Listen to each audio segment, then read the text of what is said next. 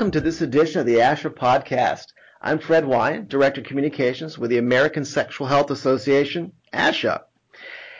We have a fair number of resources designed to facilitate communication around sexual health because we want patients to have better sexual health conversations with their healthcare providers. And we want lovers who have been pinged by Cupid to talk about sex, pleasure, boundaries, contraception, and all that. Uh, we also want parents to be more relaxed and more willing to discuss sex with their kids and for educators to do a better job with their students. And that's a lot. But fortunately, today we have an expert who's dropping by to help us sort it all out. We're going to talk with Jane Epstein, who's a nurse practitioner specializing in adolescent medicine and who works at the University of New Mexico, Go Lobos. We first got to know Ms. Epstein through a compelling TED Talk video in which she makes the case that one area where we're sadly lacking in these sexual health communications is in how we talk to girls about sex. And she ought to know. A graduate of Yale, Ms. Epstein is a clinician who sees teenagers at a high school based health clinic where, as part of a comprehensive healthcare services, she provides sexual health care, including contraception services to teens. So, Jane Epstein, welcome to the podcast. Glad to be here. Thanks. Oh, absolutely. So before I ask you how we should talk to girls about sex, I want to chat about what we currently are saying when we talk to girls about sex in sex ed classes or even at home. So let's play Stump the Dummy, and we'll see how much or little I know here. I'm guessing we talk to girls about their periods, pregnancy, uh, so a good bit about contraception, maybe a dash of STIs and HIV added to the mix, and a general primer on anatomy. How close am I? Pretty close. Um, sex ed curricula vary enormously, and so it's hard to say what exactly is being taught. I mean, classes vary even by teacher within one school, despite the fact that there are statewide standards in every state. So some curricula still stress abstinence only, and they're narrow in scope and um, sort of infamous for giving misinformation. Mm-hmm. Others are what we call comprehensive, which means they discuss birth control and they may go into LGBTQ issues and relationships. But for me, I wonder what is the the uber message that we want teens to absorb, especially girls. And here's my wish list for sex ed, both um, in classes and from society and from the home. That they learn that consensual sexual activity is a healthy and pleasurable part of life not just something that might make you pregnant when you don't want to be or is going to give you STDs. That they're taught acceptance and tolerance in, of others. There's a huge range of sexual and gender behavior, desire, expression, orientation, etc. I hope that they learn that communication about sex is paramount. You know, we talk about communication about consent in birth control, but also we need to just to stress communication about sex, about the actual sex. And one more, I hope that girls feel empowered around their sexuality, that they find their voice within their sexuality. Let's spend a little time on pleasure, which is something that was not on the list I rattled off, and certainly nothing that we talked about, as I recall from my own sex ed classes. Um, first off, at what age should we start talking about desire and pleasure and orgasm? Good question. Um, I think, like most education on sex, talk about pleasure needs to start early and be age appropriate. So, what does that look like? Well, if you have the four year old coming to you and asking where do babies come from, you're going to introduce the topic of sex and that it's sex that uh, is for making babies. But we can also say that sex is also something that is fun and feels good to adults in a relationship. Very simple concept of pleasure. Um, by fifth grade, usually most students are getting some kind of basic sex ed. Now, for boys, they are talking about erections and wet dreams. That's the organ and the orgasm, right? But for girls, they generally learn about their periods. So, what if girls learned about their clitoris and sexual functioning? That's a big question there. And for me, I think that it might help them start exploring their bodies and getting to know their bodies better. So, so I, I'm sorry, I, I, didn't mean to cut you off. I was just going to say my next question was going to be, so what about masturbation? But perhaps you were going there, so please continue. Yeah, and and masturbation is almost a whole nother topic, but um, so but you know when kids get to be teenagers, that's when the topic of pleasure really needs to be talked about with them. Um, and this is the time to seize the opportunity to talk to your daughters and your sons. Um, fortunately, we have lots of opportunity. We can use the examples that are on television, in movies, on the media, and it's a time when parents can bring up the issues that they're seeing um, and ask about or talk about consent communication, coercion, reciprocity, control, all these things that we see uh, that are so subtle within a relationship that's being portrayed on a movie, for instance. So, how do we frame pleasure? Is it something uh, that's merely merely good and desirable? Do we really push it out there as a right, something that you should really, you know, robustly claim? That is a really good question. Um, but let me back up for a minute, Fred, and, and, and talk about why I feel so strongly about this topic of pleasure and sexual empowerment for girls. So I'm, I'm a nurse practitioner, as you said, and I provide healthcare for a lot of sexually active girls who are 14 up to 18 years old from all walks of life, sexual orientations, etc some girls do great with sex. You know, they they are in control of their choices and making good choices.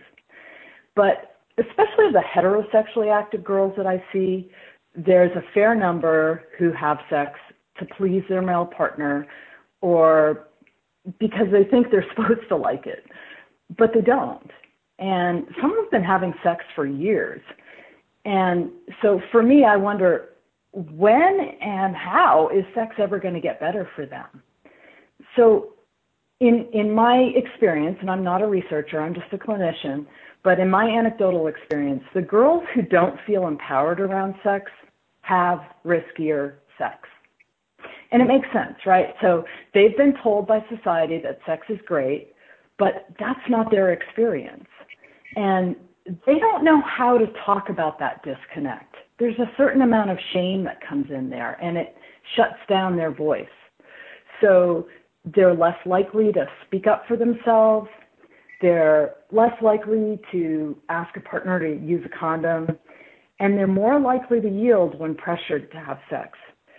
So for me, sexual empowerment for girls is helping them to find a voice in their sexual relationship helping them feel healthy and good about themselves. Mm. And you'd be surprised, but empowerment in other aspects of their relationships doesn't always translate into their sexual relationship. I see girls who are straight A students, confident, outspoken, and they have a lot of shame around the fact that they feel so disempowered around sex and then there's of course other girls who are in very coercive relationships who have no voice anywhere in a relationship. My passion for this topic is because I see a lot of disconnect and emotional discomfort around sex that doesn't seem like it's on a path to get better. And again, it isn't all girls, but it's a sizable amount. So empowering the voice of girls in sexual relationships that's the crux of the matter for me.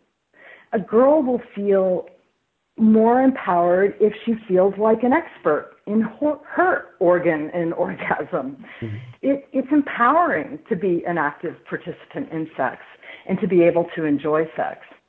So it's not about claiming a right to an orgasm or not. It's about enjoying sex as an active participant with knowledge and a voice. I ask every girl coming in for sexual a sexual health visit if they orgasm with their partner or alone. And I ask it as part of a review of systems, which is just a, a list of questions about the body. The way parents can approach this is, you know, perhaps it would be a mother or another adult female in a girl's life can talk to girls about their bodies, about masturbation, and about sexual pleasure. I mean, we don't want our daughter to be that woman who doesn't have her first orgasm until she's 25 or 30. In fact, I have a friend who gave her daughter a vibrator on her 16th birthday, and I thought that was quite interesting. Yeah. And a lovely idea. Well, absolutely. So I'm curious when when you ask these girls um, about whether or not they orgasm, what I mean, are they astonished? What kind of reaction do you get? Um, I ask it so matter of factly. So again, I'm doing it as a part of a review system. So I say, do you have any pain when you pee? Do you have any abnormal vaginal discharge? And I describe what that is. Um, any pelvic pain in general, any pain with sex, any orgasm with sex. Oh, have you ever had an orgasm on your own? And and when they say no or no, then we will start talking about it. Yeah. That's yeah. the that's that's great. I've never heard of anyone doing that, and it makes perfect sense. And that's a very clever way. Just slip it in there as part of your other questions. It doesn't make it quite that big a deal. And it generally then leads us to a talk about masturbation. Um, I believe masturbation for girls is really important.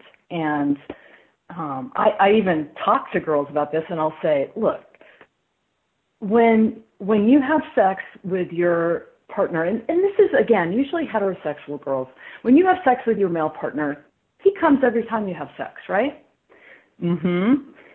Well, guys enter their first coupled sexual relationship having a ton of experience in masturbation. They know all about their penis. They know how it works. They know what the approach to an orgasm feels like. And for a girl who's never masturbated, she enters her first sexual experience not knowing much about her body. And there's an expectation that something magical will mm-hmm. happen and that enjoying sex and good sex will happen to them. Um, and often it doesn't. And they are disappointed. They're really disappointed. And they often feel like something's mm. wrong with them because everybody else likes is sex. That's what society says. And they don't know how to talk about that.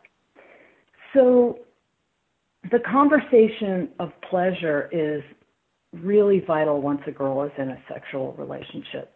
I talk to girls about masturbation and I tell them that it's important for them to learn about their bodies, to, to learn about having sex with themselves first. And once they know how their own body works, then they can communicate with their partner. And that concept is almost as foreign sure. as masturbation.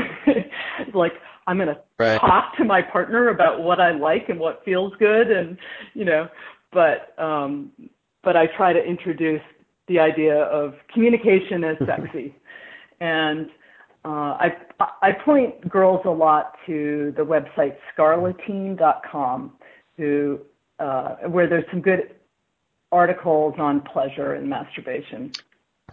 So, you know, the the, the partner communication piece. Um, that that's striking to me because that's because it's one thing to I think it sounds like the first step is for these girls to really be comfortable with their bodies, their sexuality, to know what they like, what they don't like, what works for them. But then the next piece would be how do you talk about that with a with a boyfriend or or, or with a girlfriend?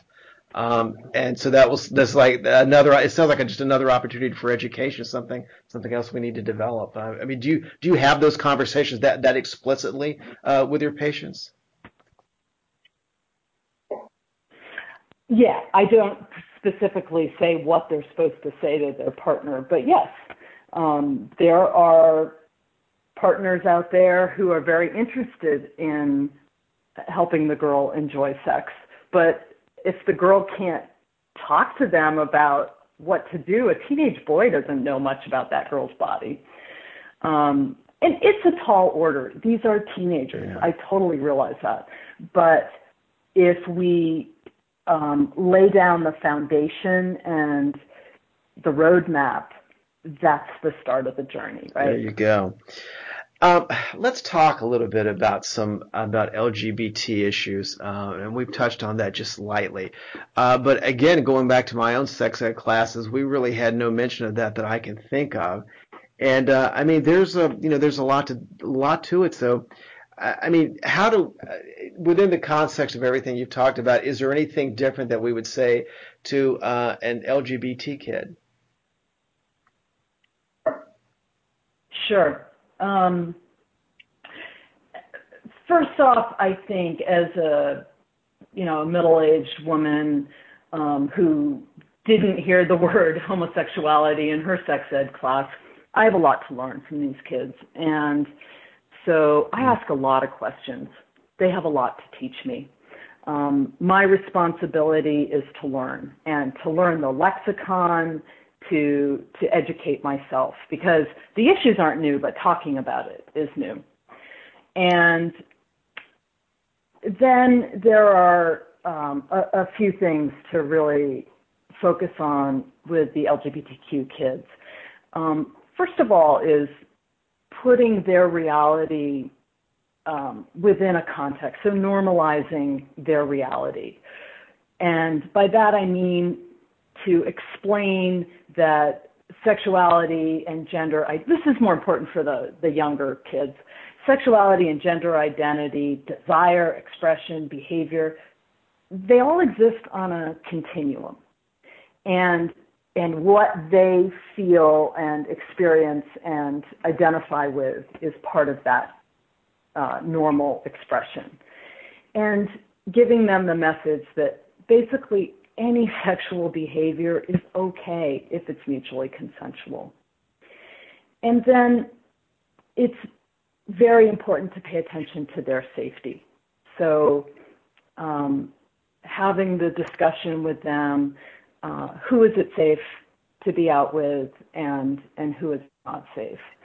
Um, sometimes I see that teens really want to tell people, and some people are just not ready to hear it and, and keep that kid safe. Um, we want to ask about their specific behaviors.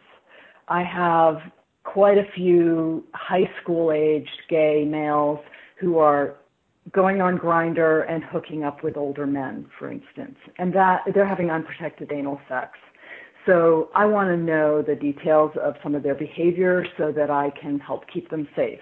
We have um, pre-exposure prophylaxis for HIV now. So can I get them on those medications or help them think about condom use, etc? And then we know that there are higher rates of depression and suicide among LGBTQ youth, and mental health mm-hmm. screening is really important. These these youth need connection. I mean, all teenagers do, and, and more and more in my work, I just see the the value and the healing power of non-judgmental connection, and and queer youth need that more than anyone else because they are more alienated within the dominant paradigm of our society. So, how can I connect them to people with whom they feel safe and accepted? That might be the GSA, the Gay Student Alliance at school. There are in our community um, groups, etc. It does, does make sense? sense? And when I was listening to you talk about um, uh, the uh, gay and bisexual youth and trans youth, have more issues with depression and with suicide. uh, I think I recall reading something not terribly long ago that that they're also uh, more likely to be homeless and have have issues like that. And so it seems like there might be. I mean, while while this certainly applies to, to everyone, it seems like that with with this particular population, there might be some real infrastructure issues that you really have to think about in terms of like you said, like safety and and, and mental health issues, and perhaps even homelessness and substance abuse. I would think would would perhaps be more prevalent as well. Um, so it's yeah, that just made me think that you know it's it's almost like you know we we have before we we think about giving dessert, we have to make sure that they've had dinner first, and then you sort of go on to other things. So there's really a, a lot to think about there.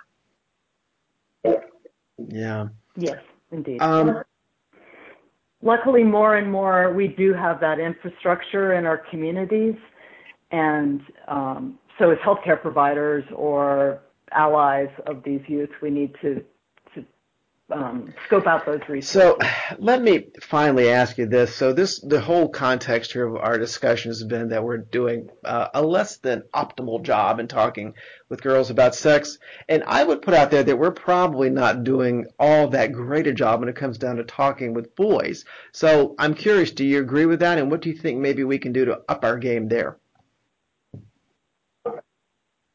Oh, I'm so glad you asked. There's so much room to do better with our boys. Um, so our boys and our girls uh, need porn consumer education. In terms of sex ed, this is a huge need, and I doubt there's yeah. a curricula out there that talks about porn in a in an honest and in-depth way. So porn is ubiquitous, porn is watched, and porn does influence sexual behavior. So, how do we help put porn in perspective? How do we help our youth become wise consumers of porn? I'm not even sure I have the answer there, but it's a super important question. I don't think that as adults we're comfortable talking about porn. Um, so, so how do we help our youth navigate it, right? We have a long way to go here. Um, Another area that I identify in the schools um, needing a lot of focus for boys is helping them deal with their feelings. For example, I see a lot of very coercive relationships.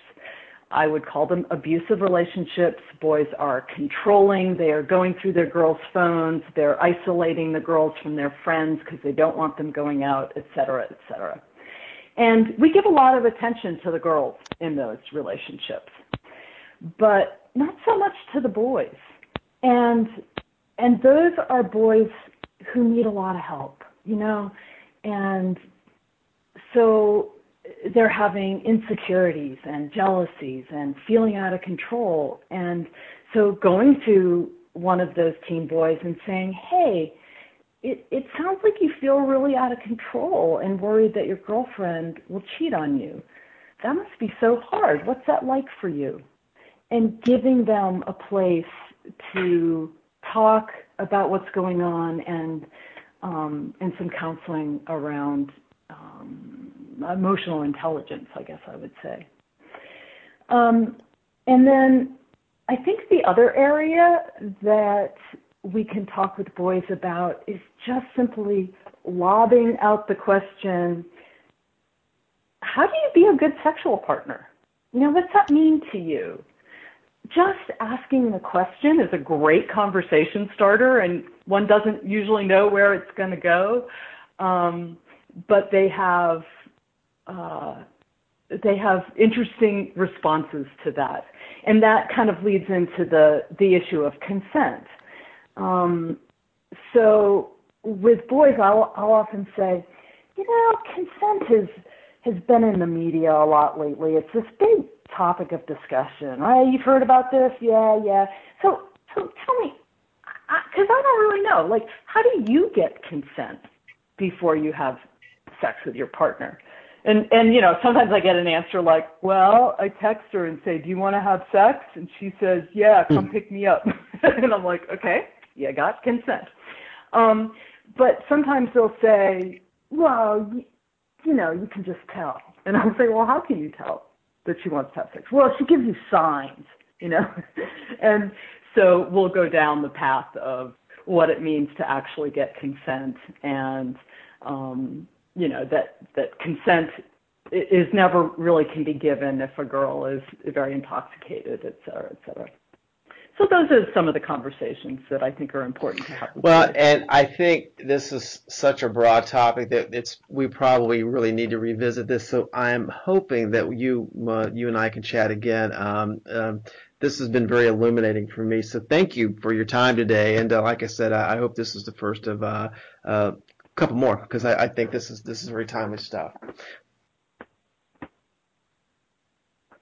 Yeah, Great. absolutely. And thanks to everyone who downloads and listens to the podcast. Uh, we'll have more to come. So check back often. We are online at ashasexualhealth.org. And of course, follow us on Twitter at InfoAsha and be our friend on Facebook. Uh, and um, and for those of you who downloaded this off of the ASHA website, uh, in I, I mentioned uh, in the beginning that uh, uh, Ms. Epstein uh, is featured in a TED Talk video, and so we're going to have a link for to that video on this podcast page. So be sure to take a look at that as well. So thank you again, Jane Epstein. Thanks to everybody who checked us out, and until next time, this is Fred Wyand for ASHA. So long, everybody.